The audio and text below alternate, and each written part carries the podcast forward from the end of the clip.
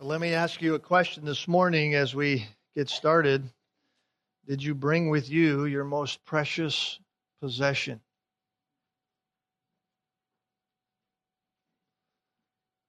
Where does your mind go when I ask that question? Did you bring with you your most precious possession? I hope you did because I want you to open it. Open your Bibles this morning to the Gospel of Luke. Luke chapter 5. Luke chapter 5. We find ourselves this morning, verses 12 through 16. Luke chapter 5, verses 12 to 16. Let me read this for us.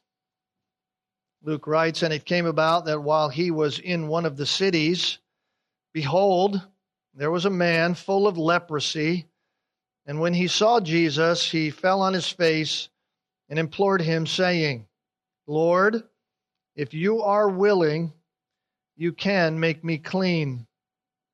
He stretched out his hand and touched him, saying, I am willing, be cleansed. And immediately the leprosy left him. And he ordered him to tell no one, Go, show yourself to the priest Make an offering for your cleansing, just as Moses commanded, for a testimony to them. But the news about him was spreading even farther, and great multitudes were gathering to hear him and to be healed of their sicknesses. But he himself would often slip away to the wilderness and pray. Well, let's begin our time doing just that. Let's pray. Father, we cannot understand the way we must understand it without the Spirit. We thank you that you have given us your Spirit through Jesus Christ. We thank you that the Spirit's task as God the Spirit is to lead us into all truth. We know that we have your Word. Your Word tells us all that we must know about life and godliness, reveals your character and nature and who you are, both in the heavenlies and here in Jesus Christ. So, Lord, this morning, as we look at this text, impress upon our hearts the great wonder of who you are and how you accomplish all that you set out to accomplish.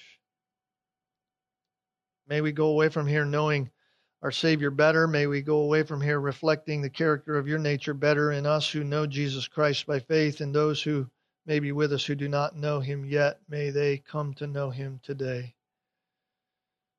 May this be a day of new birth, new life, a day of rejoicing. Indeed, it will be. And so we pray to that end, all to your glory. In Christ's name, amen.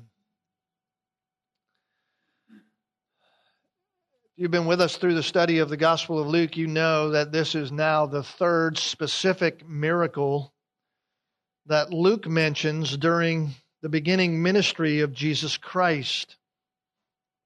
Remember that we have said that Luke has set out to tell his friend Theophilus the things about Jesus Christ in order that Theophilus will have certainty, in order that he will have the refutable evidence that Jesus Christ is, in fact, who he said he is. He is the Messiah, he is the Son of God, and he alone has the power to deliver mankind from the bondage and consequences that sin brings. The miracles of Christ are the supreme living examples of his divinity and his messiahship. His miracles were the fulfillment of what the Old Testament prophets spoke about, like Isaiah when he said that when the Messiah comes, the blind will see, the lame will walk, he will heal the sick, he will raise the dead, he will cleanse the lepers, he will cast out demons. Therefore, all who witnessed these things should have believed. All who witnessed Jesus Christ in person should at least from a human perspective, they should have believed. The sad reality is, however, that most, most of those who saw Jesus, who had the opportunity to witness the works of Christ firsthand, refused to believe. They refused Jesus Christ. They rejected his claim. And they would even declare that he was doing these things by the power of the devil. In fact, in just the following verses, in 17 and following, you notice that even the scribes and the Pharisees say of him that he speaks blasphemies. In other words, he is defaming God by what he is saying. They are attributing to him the works of the devil. And so Christ eventually, even early in his ministry, turns his full attention to the Gentiles. If we were to go back and read the Gospel of John this morning, as we have studied through that Gospel in the past, we would realize that Jesus performed many miracles. And I, I think the word performed gives this wrong idea, almost as if someone's on a stage. But he was, he was doing, he was accomplishing many things through the miraculous powers, through the Spirit's work in and of him. In fact, John says in chapter 20, verse 30 and 31, he did many other signs through uh, miracles. Jesus performed many of them in the presence of the disciples, which are not written in the book, John says. They're not written about. In fact, if they were written about, there would be so many of them that their books would not even be able to be filled. There'd be too many. But he wrote them so that we might believe in Jesus, that he is the Christ, that he is the Son of God, and that by believing we might have life in his name. So, just like John, just like the other gospel writers, Luke is doing the same thing. He is highlighting Jesus Christ. He is highlighting who he is and what he has done. And therefore, the miracles are authenticators. They are directional arrows, if you will. They are visual pointers testifying that Jesus is, in fact, the Son of God. He is, in fact, the one who was prophesied to come. He is the Savior who was to come. And so here we are again in Luke chapter 5, looking at what Luke tells us at the beginning of Jesus' ministry, and we are given another authenticator, another pointer. It's another miracle, another verifying account that Jesus is the living gospel, that Jesus is who he said he was, and that it is the healing of a very serious disease. It's the cleansing of a leper.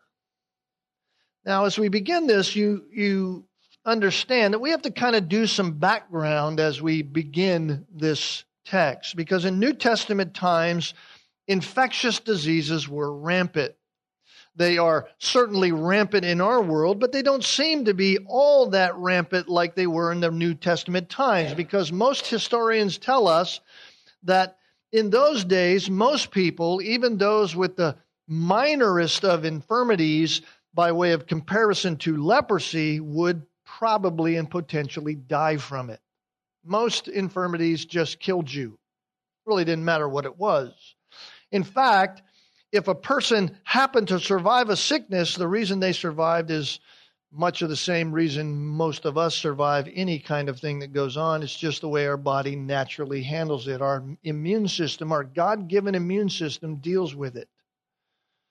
And God causes us, by His power and grace, to continue to breathe the air He created. But in the ancient times, regardless of whether you the sickness caused death or not, or not, most sicknesses, even the smallest of those, would have caused you much pain and usually great suffering. It's an agrarian society. You had to get up and go to work, to go outside, to, to collect whatever it was you needed for the day. You didn't have refrigeration, so you couldn't just store a whole bunch of food and live in the house for a week until your sickness went away.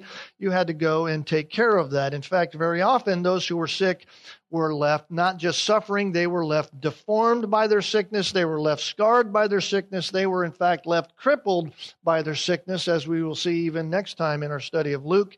The man that his friends bring him to Jesus because he is in fact that. He is crippled from some kind of ailment upon his body, and life expectancy for anyone who was sick was usually short. It's no wonder that in chapter 5 and verse 1, Luke says that the multitudes are pressing around him. They are pressing around him. So much so that he has to even get into a boat, as we saw, push out a little way from shore, just so he can get some room in which he could teach the people. Why? Because they saw Jesus as a better way of life. Jesus was an improvement to the life they had. And so naturally, they and many who would come to him were seeking that. They were seeking their ailments to be taken care of. They were seeking life and the circumstances of life to become easier. Sadly, that's the same reasonings many seek Christ today. Come to Jesus, he will make your life better. Come to Jesus because your life's so messed up. If you if you believe Jesus, things will seemingly get better and many have perpetuated that kind of lie over the ages. We know them. We can point them out. We can see them. They're on TV. They're in books. They're oftentimes the charlatans who will tell you something by way of their own fakery, and it's not true about Christ at all. But the general message is all the same, whether it was the ancient times or whether it is now. If Christ can make life better, then let's try Christ. If Jesus can make my life better in some kind of way, then I'll go try Jesus. And so verse 12 says this came about that while he was in one of the cities, doesn't tell us which city, doesn't tell us how far he was, how far he had gone. We are assuming it's one of the cities around the Sea of Galilee. Came about while he was in one of the cities. Behold, that means pay attention here. Look, this is something important. Behold, there was a man full of leprosy, and when he saw Jesus, he fell on his face. You can stop right there for a moment. If you've read through the Gospels, which I'm sure you have, you'll notice that there are only two specific instances in the Gospels where the healing of leprosy is spoken of. We know from John's Gospel that he probably healed more lepers than we notice or have been written about in the Gospel. There's only two specific instances where the healing of leprosy is spoken of. One is a multiple healing that Jesus does, is recorded for us in Luke chapter 17, the 10 lepers that Jesus heals. We'll get to that in, I don't know, a couple years, and you won't even remember we talked about leprosy by that time.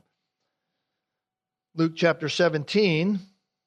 The other is here in Luke chapter 5. It's also recorded in Mark chapter 1 and Mark 8, this same account.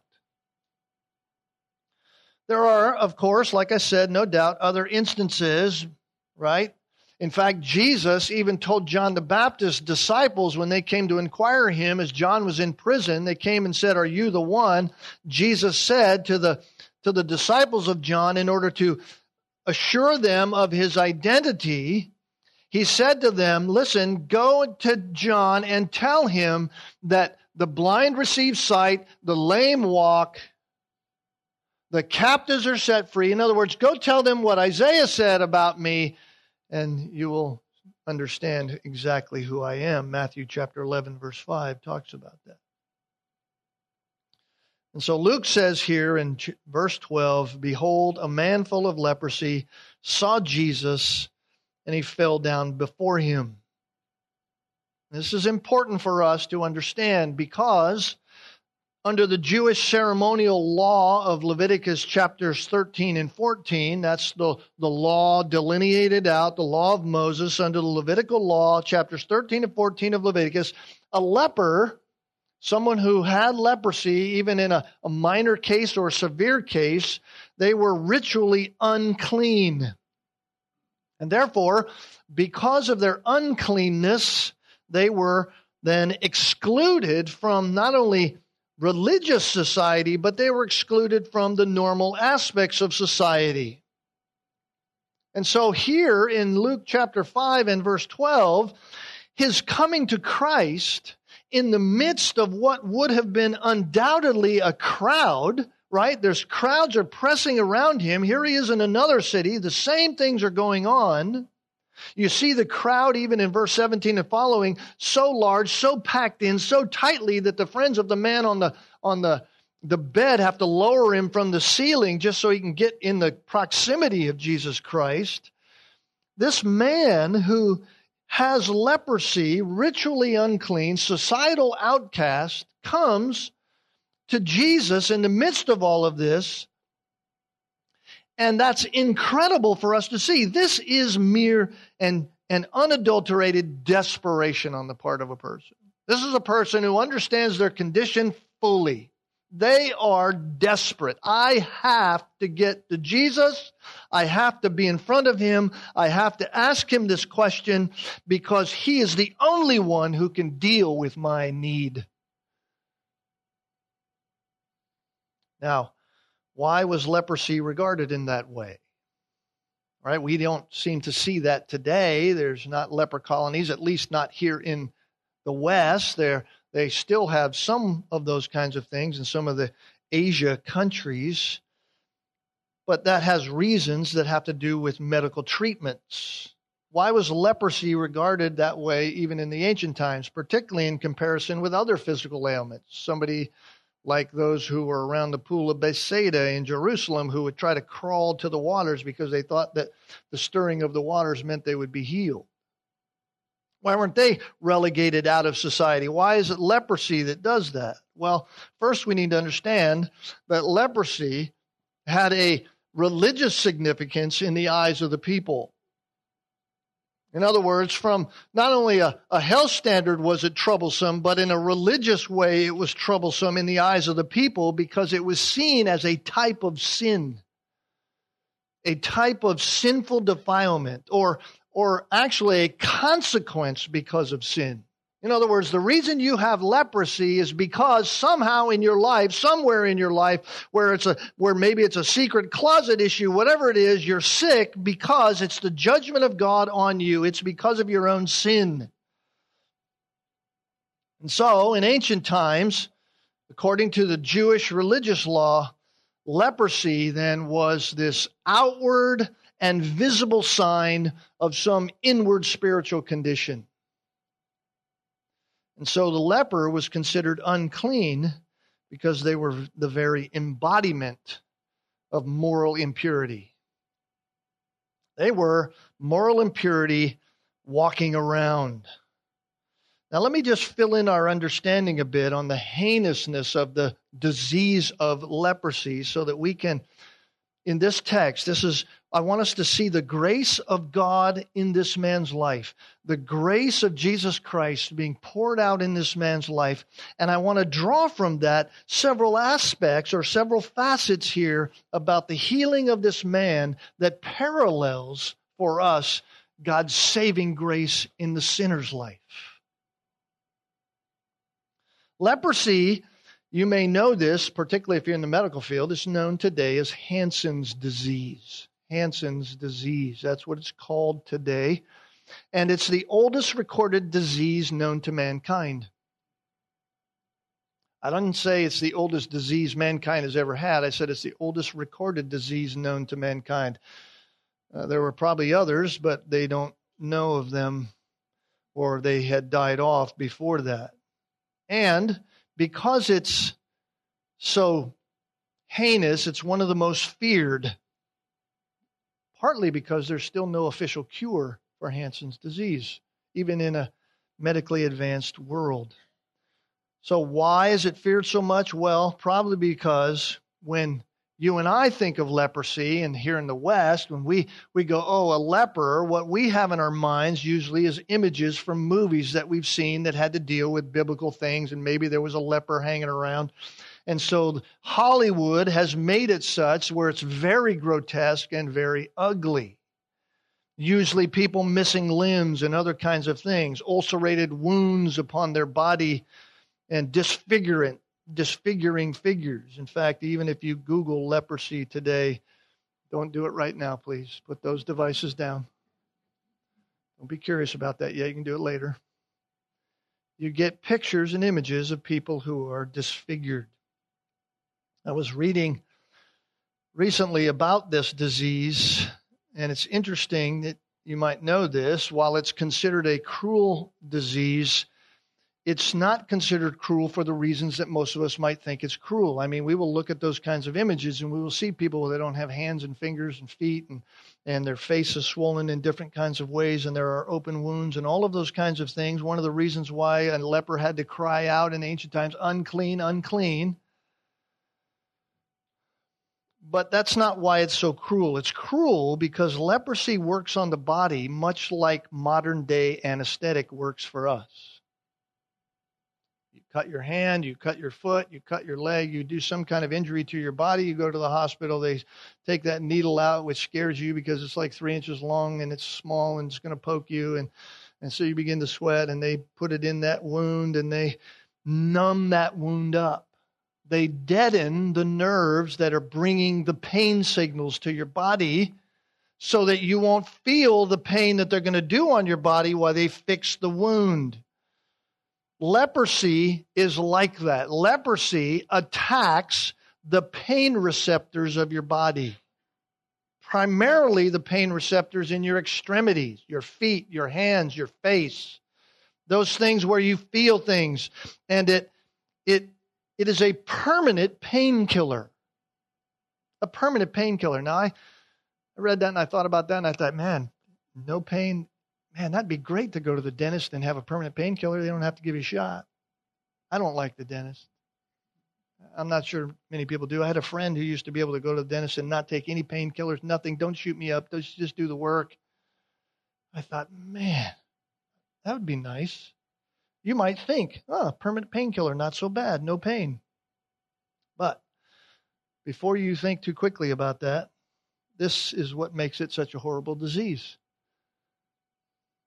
In fact, it's the numbing factor of the disease that is what makes it so destructive to the body. You say, how so? Well, of course, they've done research. One renowned name in the research of Hansen's disease is a name, Dr. Paul Brand. He worked for 10 years, or for years, I should say, over in India studying the disease. And years ago, Philip Yancey wrote a book called Where is God When It Hurts? I'm not a huge Philip Yancey fan, but in this book, he makes an interesting uh, observation from Dr. Brand about the disease. Dr. Brand says this quote, for thousands of years, people thought Hansen's disease caused the ulcers on hands and feet and face, which eventually led to rotting flesh and the loss of limbs. But through research, it has been established that 99% of the cases of Hansen's disease only numb the extremities. In other words, Hansen's disease is like an anesthetic. It numbs your extremities of your body. And the destruction that follows comes simply because the warning system of pain is gone. Those whom Dr. Brand was treating while he was in India said that they would work all day gripping a shovel with a protruding nail or walk on splintered glass without even wincing. Why? Because the disease was working like an anesthetic, so that they did not even notice that they were being injured. Dr. Brand discovered one young boy, he said, who gashed his finger open to the bone by simply turning a key in a stuck lock and he was unaware of the injury. Imagine that, ladies, cooking, slicing up your vegetables, your whatever, and your knife goes across your finger and you just keep slicing your vegetables, no problem. Your finger's gone, but you're slicing the vegetables. You've now put a Vienna sausage off your hand in the, in the salad. You get the picture, right? normal routines of life become the very things that grind away at your hands, they grind away at your feet until sores begin to develop on those extremities and those sores become infected. And all of that happens with no warning, no register in your mind that there's something going on because the God given pain system that you have has been shut down. That is Hansen's disease. So leprosy is heinous.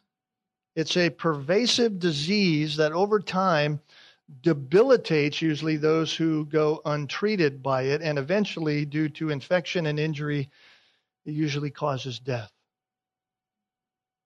You can understand why the Levitical law for cleansing was so strict concerning lepers.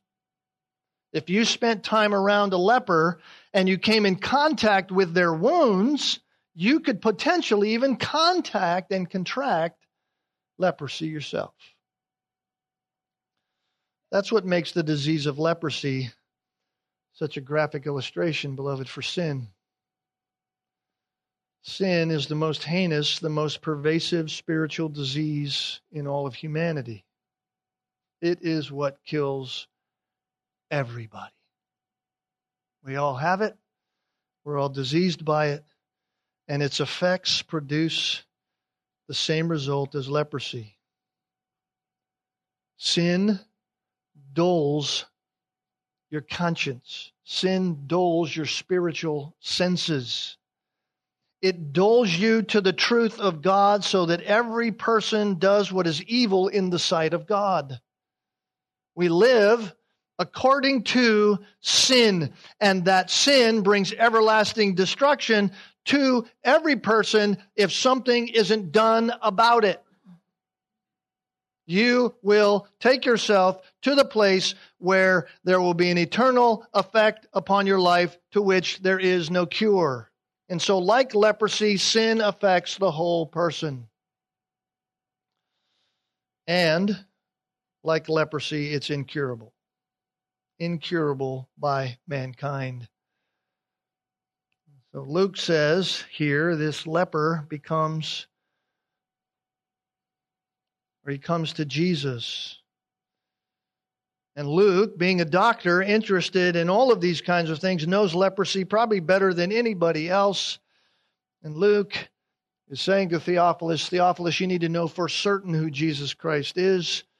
Here is probably the worst disease that could ever inflict anybody in the ancient days and he's an object lesson of the power of Christ and the pervasiveness of the sin of mankind.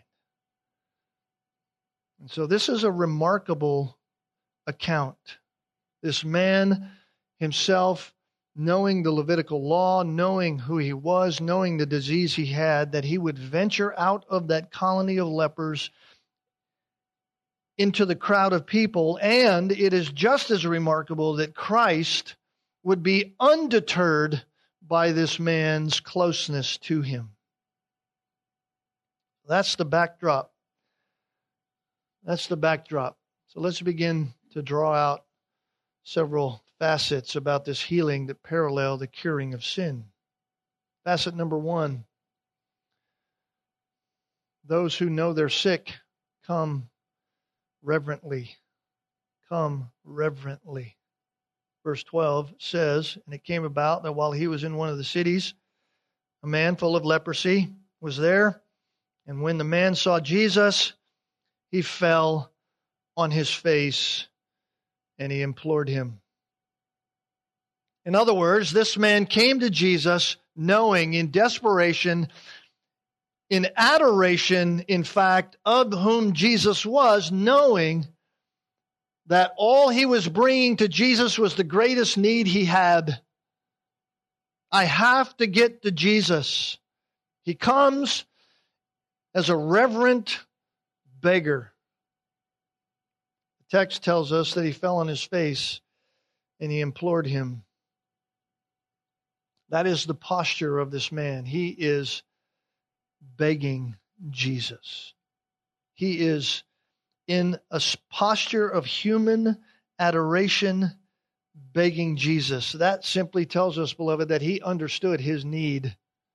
He understood his physical need before Jesus. And he had the confidence, notice, he had the confidence that Jesus Christ could and Jesus Christ would meet that need. And so he humbly comes to Christ. He approaches Christ. The parallel text that I told you about in Luke chapter 18 illustrates this. Luke chapter 18, there's a parallel of this coming before Christ. It's not the leprosy passage, but it's a, a passage in which illustrates this very posture. Jesus talks about it in Luke chapter 18, beginning in verse 9, as Luke recounts the story. And he also told this parable to certain ones who trusted in themselves that they were righteous and they viewed others with contempt. So here you have a scenario in which there are those who believe in and of themselves, we don't need Jesus. We are righteous in ourselves. We are okay already. We're not sick. They're diseased with sin. They can't make themselves righteous on their own. They view others with contempt. In comparison to themselves, they're much better. And so Jesus tells this parable. He said, Two men went up into the temple to pray. One a Pharisee, the other a tax gatherer. So one religious, one highly religious, the other an outcast, a tax gatherer, a traitor, really, one who was working for the Roman government as a gatherer of taxes who turned on his own people. So the worst of people. That's the idea. You have one who's a religious at the highest level, the other who's the worst of people. You couldn't have a farther juxtaposition of two people than here. The Pharisee stands there as he's praying and says to himself, notice, he doesn't really speak to God. In one sense, he was praying thus to himself God, even though he mentions God, he's really not talking to God, he's talking to himself. I, I thank you that I'm not like other people. I'm not a swindler, I'm not unjust, I'm not an adulterer. I'm not even like this guy here who's standing behind me who shouldn't even be in this place. I'm adding words to his mouth here. That's the attitude, that's the heart. I'm not a swindler, I'm not unjust, I'm not an adulterer. In fact, I'm a really good person. I go to church, I read the Old Testament, I teach other people about it. I'm a good person. I fast twice a week. I pay tithes of all that I get. I, I, I put money in the church plate. I help others. I even take your law seriously. I fast not once, but twice a week. But the tax gatherer, standing some distance away, was even unwilling to lift up his eyes to heaven. He was beating his breast, saying, God, be merciful to me, the sinner. No comparison. No comparison to the other people around him. No comparison to the Pharisee who's standing in front of him. No comparison at all, just him and God. God, be merciful to me. It's between you and me. I have offended you. I am the sinner. See, that's the posture. That's reverence before God. Go back to Luke chapter 5. That's the attitude of this leper. That's the attitude that a sin diseased sinner is to have coming to Christ knowing he needs healing. Just like this leper comes to Christ knowing he needs physical healing, knowing he can't live, he can't cure himself. There is no cure unless somebody cures him. Another facet here that's the request. The request. Notice what he says. He falls on his face, implores Jesus, saying, Lord, if you are willing, if you're willing. This is the request of the sick, the request of those with a need.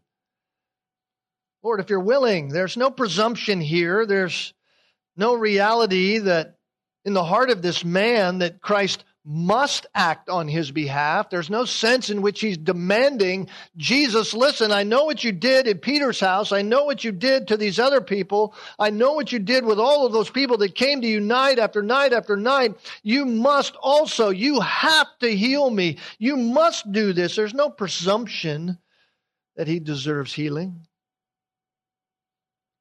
He's not presuming that God owes him something. No, he understands that he's unworthy. He understands he doesn't deserve it. In fact, potentially he's thinking like all others thought about leprosy uh, there's things in my life that are obviously wrong and this is why i have the disease i, I deserve everything i'm getting he leaves himself completely in the lord's hands to do what god willed i was reading recently one writer talking about this passage, put it this way. He said, There seems to be an implication here from this man that he was quite willing to remain leprous if the Lord would will it such. He comes to God and says, If you, if you will, and yet with the attitude of saying, If you don't, I, that's okay, I, I deserve it anyway. Notice that he didn't explicitly ask him to heal him. He didn't explicitly say, Hey, Jesus, heal me. He simply acknowledges Jesus' ability to heal. If you are willing, you can make me clean. In other words, he left the result up to Christ. Said, God, you, you have to do something or, or I'm never going to be changed from this. You are the only cure I think that reflects the true heart that understands that if God doesn't do something, you're left in sin. If if it's God, he heals as he chooses. God's not under obligation to heal anybody, either physically or spiritually. God saves according to his will, not according to our demands.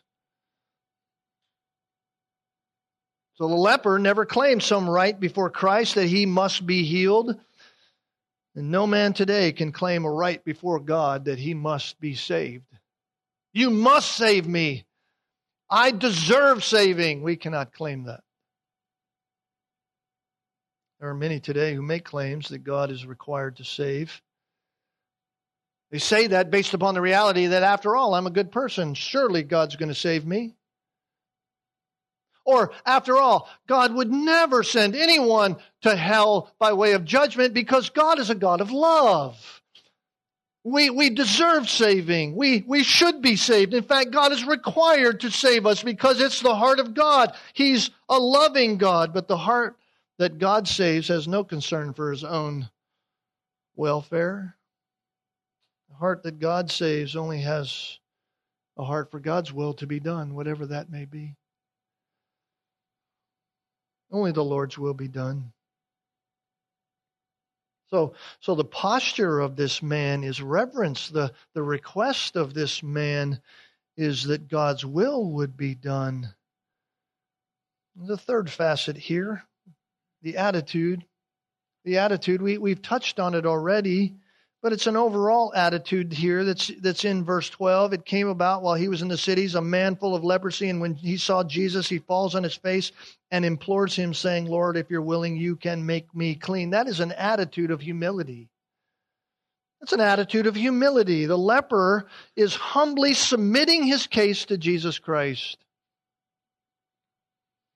Jesus said on the Sermon on the Mount, Matthew chapter 5 through 7. Blessed are those who mourn, for they shall be comforted. He's not talking about sad about the circumstances of life and the things you're going through and you mourn those things and oh, I cry and so God saves me. No, he's talking about the condition of your heart, mourning over your sin. Blessed are those who mourn, they shall be comforted. That's humility. You know what humility is. You know what humility is by, by way of just a short definition? Keep it in your mind. Humility is simply a clear vision about your condition.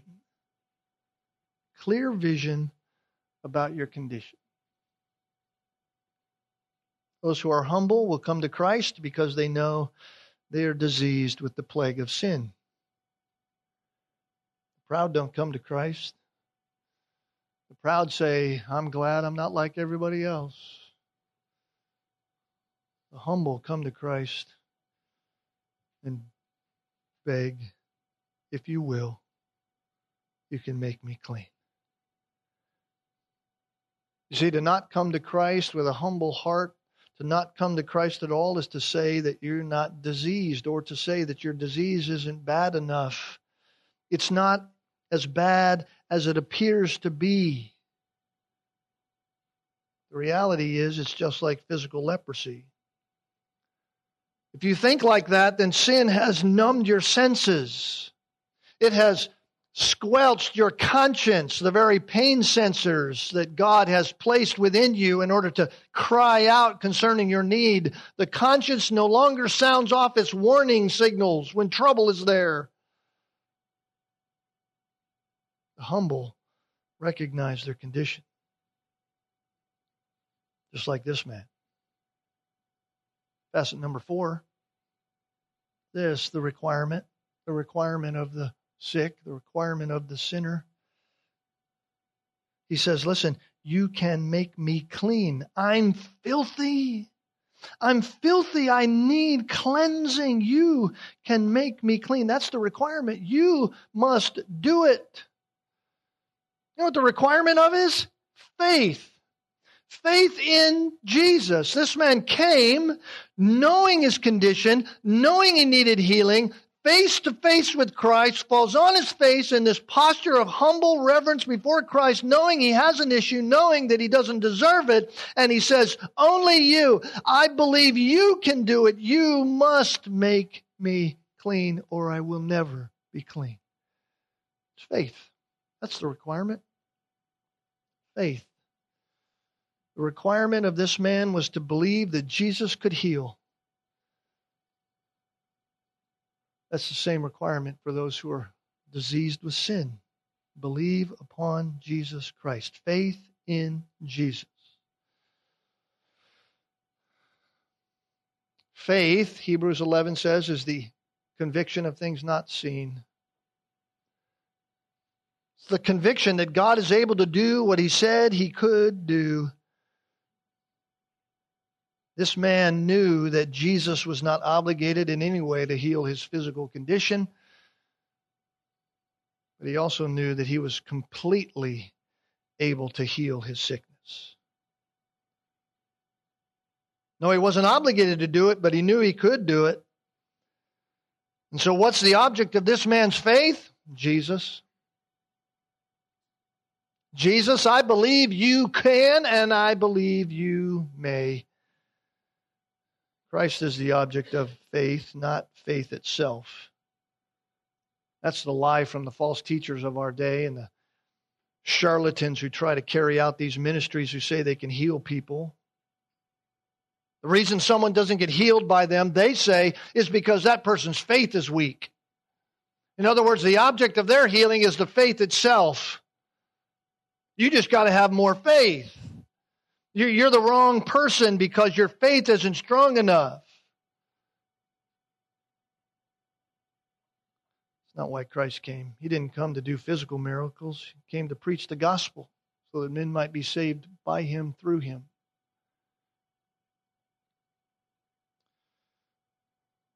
Just like leprosy, that's what sin does. It brings so much pain.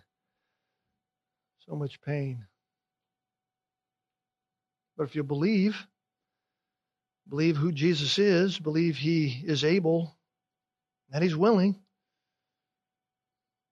you can be clean. Fifth facet here the response of the Savior. Verse 13 says, He stretched out his hand and touched him. Stretched out his hand and touched him, and he said, I am willing. Be cleansed. And immediately the leprosy left him.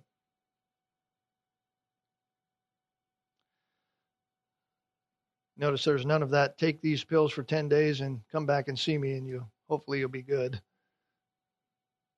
Immediately, it left him.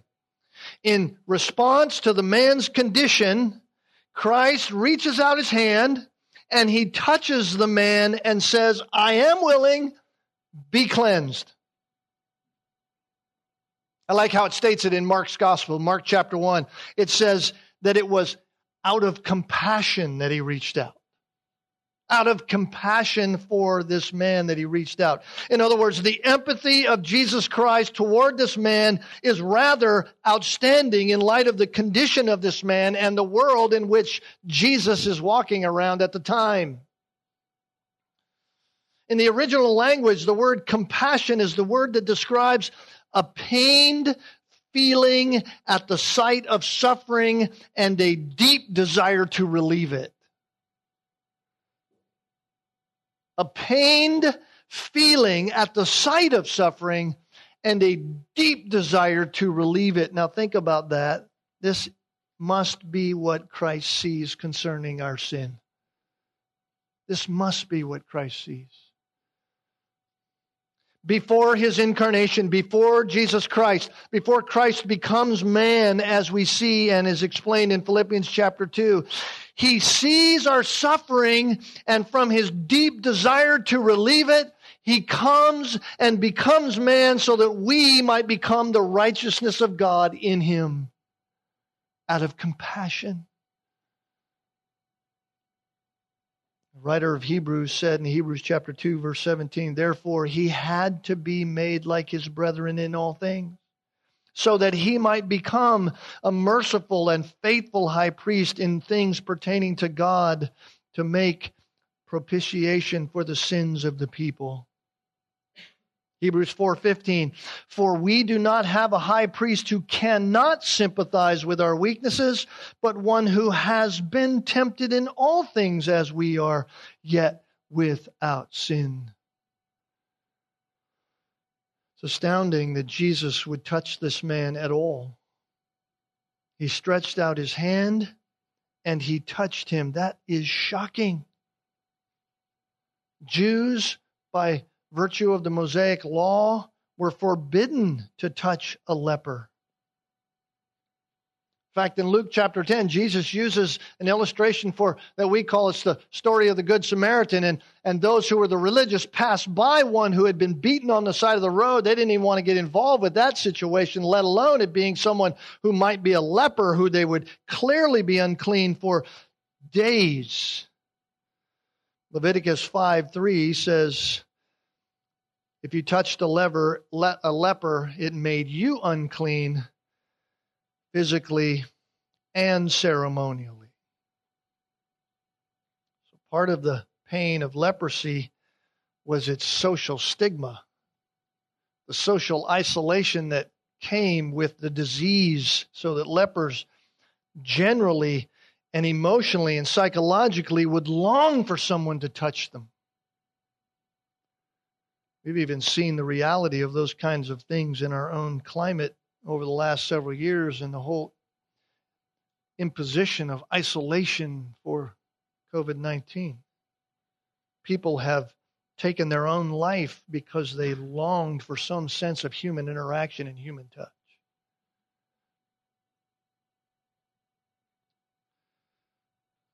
You know what? Jesus could have spoken a word. Jesus could have said, Stay away from me, young man. It's against the Mosaic law. He could have just said, Be healed, and the guy would have been healed. He didn't do that. He didn't do that. Instead, as Mark says, out of compassion, Christ enters into this man's world, comes into his situation. He condescends to this man's place, and he touches him. I'm sure all the people around were shocked when they saw Jesus reaching out his hand, and Jesus actually touches the man. I love how Luke says it. He stretched out his hand. Christ, beloved, stretches out to us. He comes to us. He reaches into our sin sick world and life so that we might be cured from our disease. And immediately, his leprosy is gone. Immediately, whatever limbs might have been gone are now new. He has new fingers. He has new toes. The skin that had left his body is now cured. He has the soft skin of a baby. His face is back to normal. The disease is gone and it is gone immediately. What a shock. His posture, his reverence, his request is God's will be done, whatever that means for me. His attitude is humble. His requirement is faith. He believes. The response of our Savior is compassion and grace upon his life. And the sixth facet is that he's cleansed. He's clean. He says, I'm willing, be cleansed. This is the result. And again, just like we've studied in the past, like the healing of the demon possessed man that Jesus comes upon, who stands up in the temple and says, Ah, we know who you are, Jesus of Nazareth. Full and complete healing as Jesus casts out the demon. Peter, or Jesus goes to Peter's house. His mother in law is sick. Full and immediate fever leaves her in a moment as Jesus heals her. So too with this man. It's immediate, it is complete. He touches the man, and his sickness is gone. No more deformity, no more sores, no more oozing, no more discoloration of his skin, no more pain that he isn't feeling. His pain receptors are now new. He's made whole in a moment. That's what happens when a sin sick soul is cleansed by the blood of Jesus Christ. It's the very thing that happens. You are a new creature in Christ. You are made whole and new the moment you believe. No more no more penalty for sin upon your life. Now it's the righteousness of Christ. There's been a transfer that takes place. Your sin is placed on Christ. Christ's righteousness is given to you. The pervasiveness of sin is gone. Now you can have victory over sin. You can win it daily as you submit yourself by faith to the Spirit of God, walking by faith. It's through Christ that you and I as sinners are made new new creatures in Christ like the leper.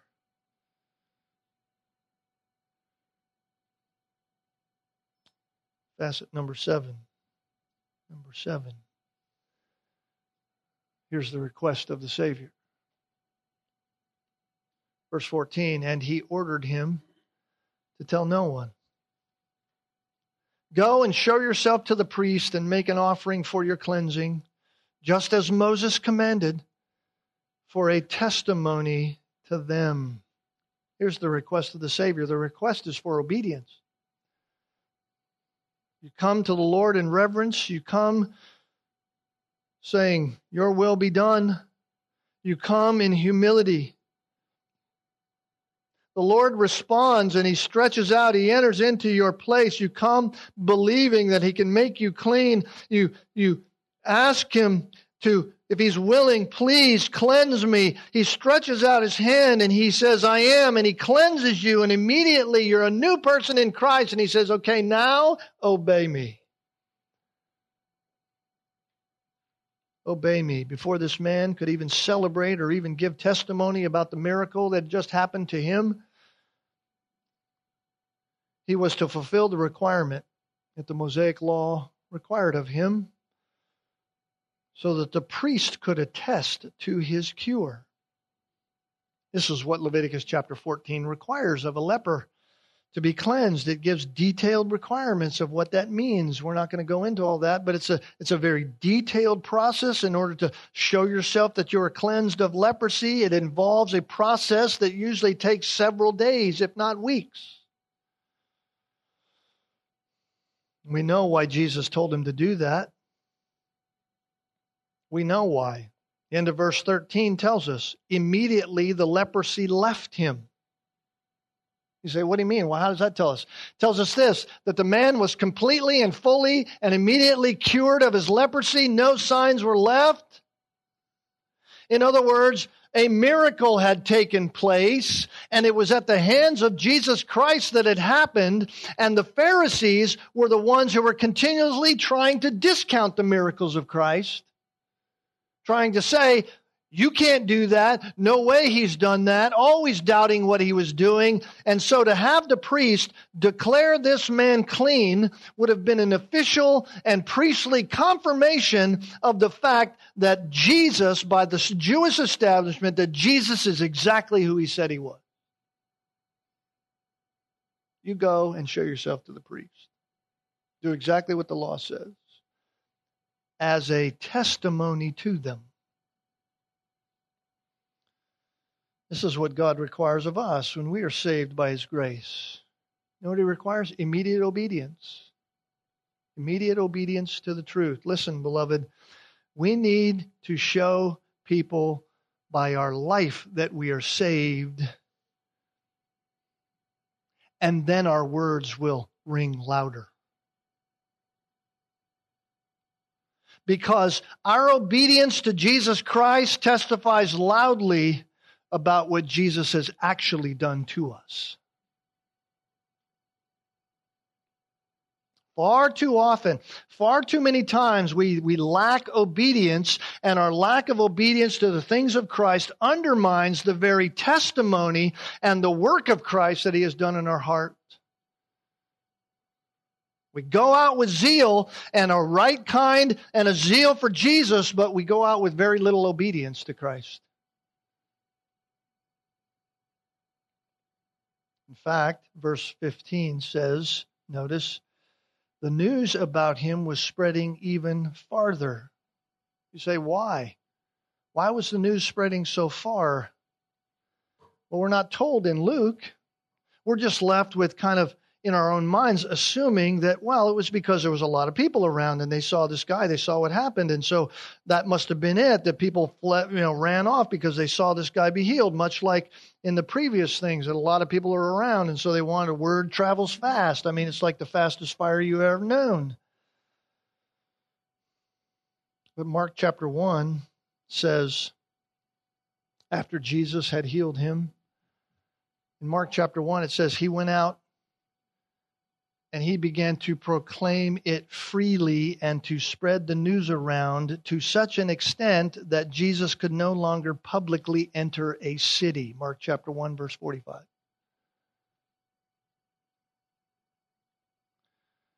So, in other words, this man wasn't fully obedient to the things that Jesus had told him, and through his disobedience, others saw Christ simply as a healer of sickness rather than a savior to cleanse sin. They saw Jesus as a magic earthly genie that would fix the circumstances of their life. He would make life better. He was like what the faith healers today try to proclaim about him that is not true.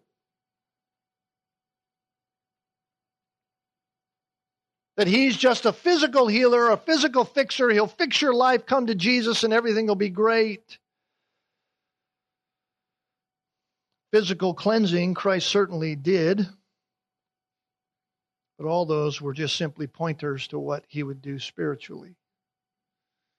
And so, because they saw him as a fixer of life's issues, because of the testimony of this man, he could no longer minister freely, it says in Mark. He couldn't freely go about the cities.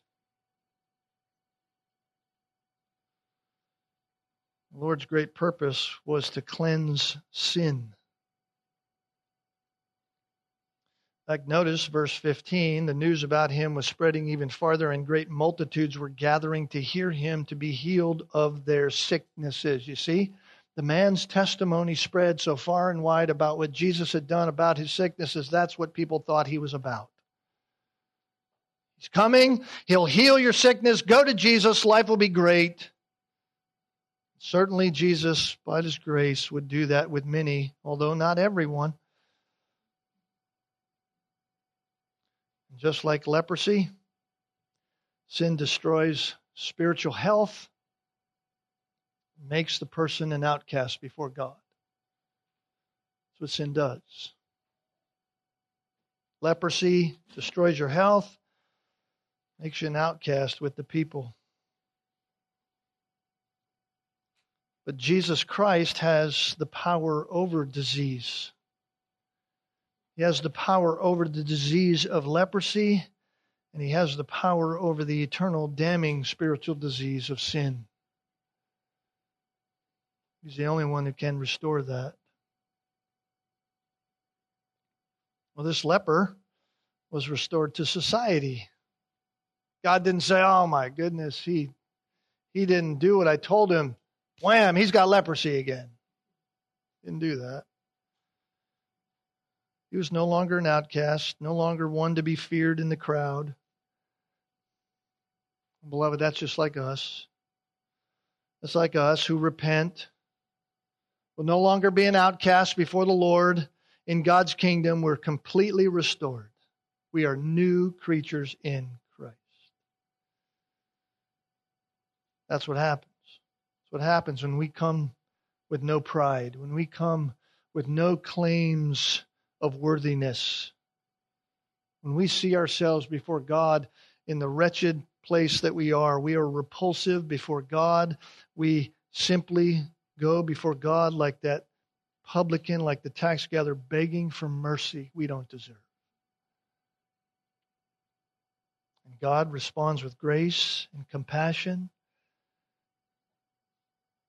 And as we believe Him, there is cleansing and calling us to obedience. Jesus himself needed to slip away very often and pray. Continual prayer of Jesus Christ with the Father, I would believe, even oftentimes praying like we pray Lord, open their eyes to the truth. Help them not see me simply as a physical healer. Help them see me for who I am, the one who came to set them free from sin.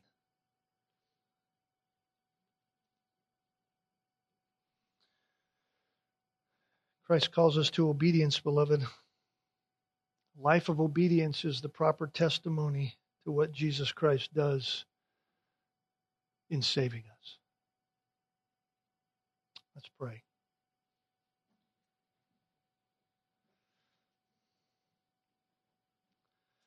Lord, we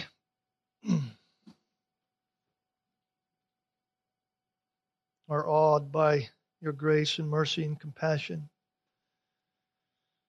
When no one else would dare to even get close to this man, this man comes to you. You know his full condition. You know it in every detail. You know his heart, his thoughts, mind. And you reach out and touch him. That's what you've done with us who have believed upon you, made us new in Christ, cured our disease, given us great hope. And even in our zeal, we have gone out at times and had all the zeal for telling others about you, and yet none of the obedience in our life. Forgive us. Forgive us for distracting others from the true sense of what they need. That you aren't the one who will make circumstances better, but that our life will be eternally better because we're in Christ. And therefore, our perspective on this life will be so different. Thank you for Jesus Christ, who came to save from sin. Help us, Lord, to walk in obedience by the power of your Spirit granted to us through faith in Jesus Christ, so that you are glorified in it all.